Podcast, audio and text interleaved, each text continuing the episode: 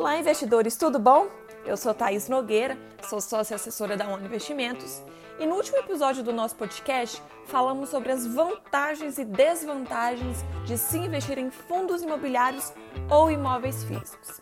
E hoje vamos entrar no detalhe da classe de fundos imobiliários que mais se assemelha aos imóveis para você, investidor final, que são comumente chamados FIIs ou fundos imobiliários de tijolo.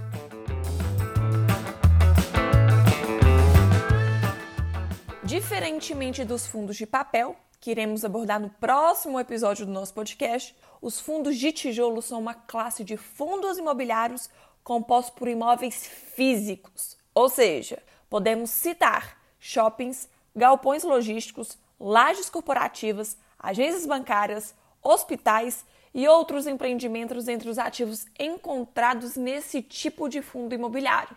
Interessante, não é mesmo? E a grande vantagem dessa classe de ativo é o fato de você, investidor, conseguir acessar grandes empreendimentos imobiliários que, na grande maioria dos casos, seriam inacessíveis ao investidor comum.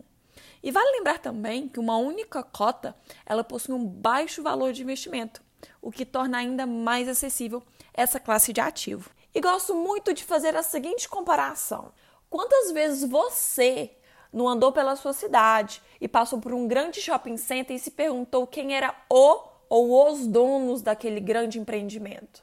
Pois bem, agora já pensou se com apenas 100 reais você pudesse comprar uma cota, ou melhor, ser dono ou dona de um tijolo ou um metro quadrado desse shopping e com isso conseguir participar proporcionalmente das receitas que esse grande empreendimento possui?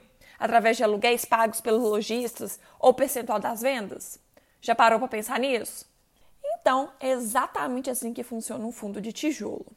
Em geral, um fundo imobiliário de tijolo, assim como outros tipos de fundos imobiliários, eles são procurados por investidores que desejam começar na renda variável sem ter que passar pela grande volatilidade das ações e de outros ativos negociados em bolsa. E essa oscilação ela é menor, pois, diferente de outros investimentos no mercado, a precificação justa de um fundo de tijolo geralmente ela é mais clara, dado que existem diversas formas de analisarmos preço justo de um empreendimento, seja ele através do VGV, valor geral de venda, ou calculando o preço do metro quadrado da região. Dito isso, você investidor consegue analisar se o fundo ele negocia abaixo ou acima do seu valor patrimonial e, após entender o motivo, identificar as boas oportunidades de investimento. Assim, é essencial que você, investidor, procure diversificar sua carteira de fundos de tijolo, não apenas por tipo de empreendimento, mas também por região geográfica.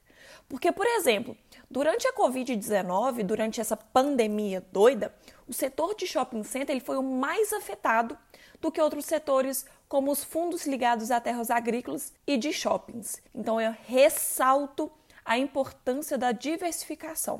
Então, não deixe de procurar o seu assessor da One Investimentos para montar sua carteira diversificada e dessa forma criar uma renda passiva mensal para você e um portfólio de investimento mais eficiente.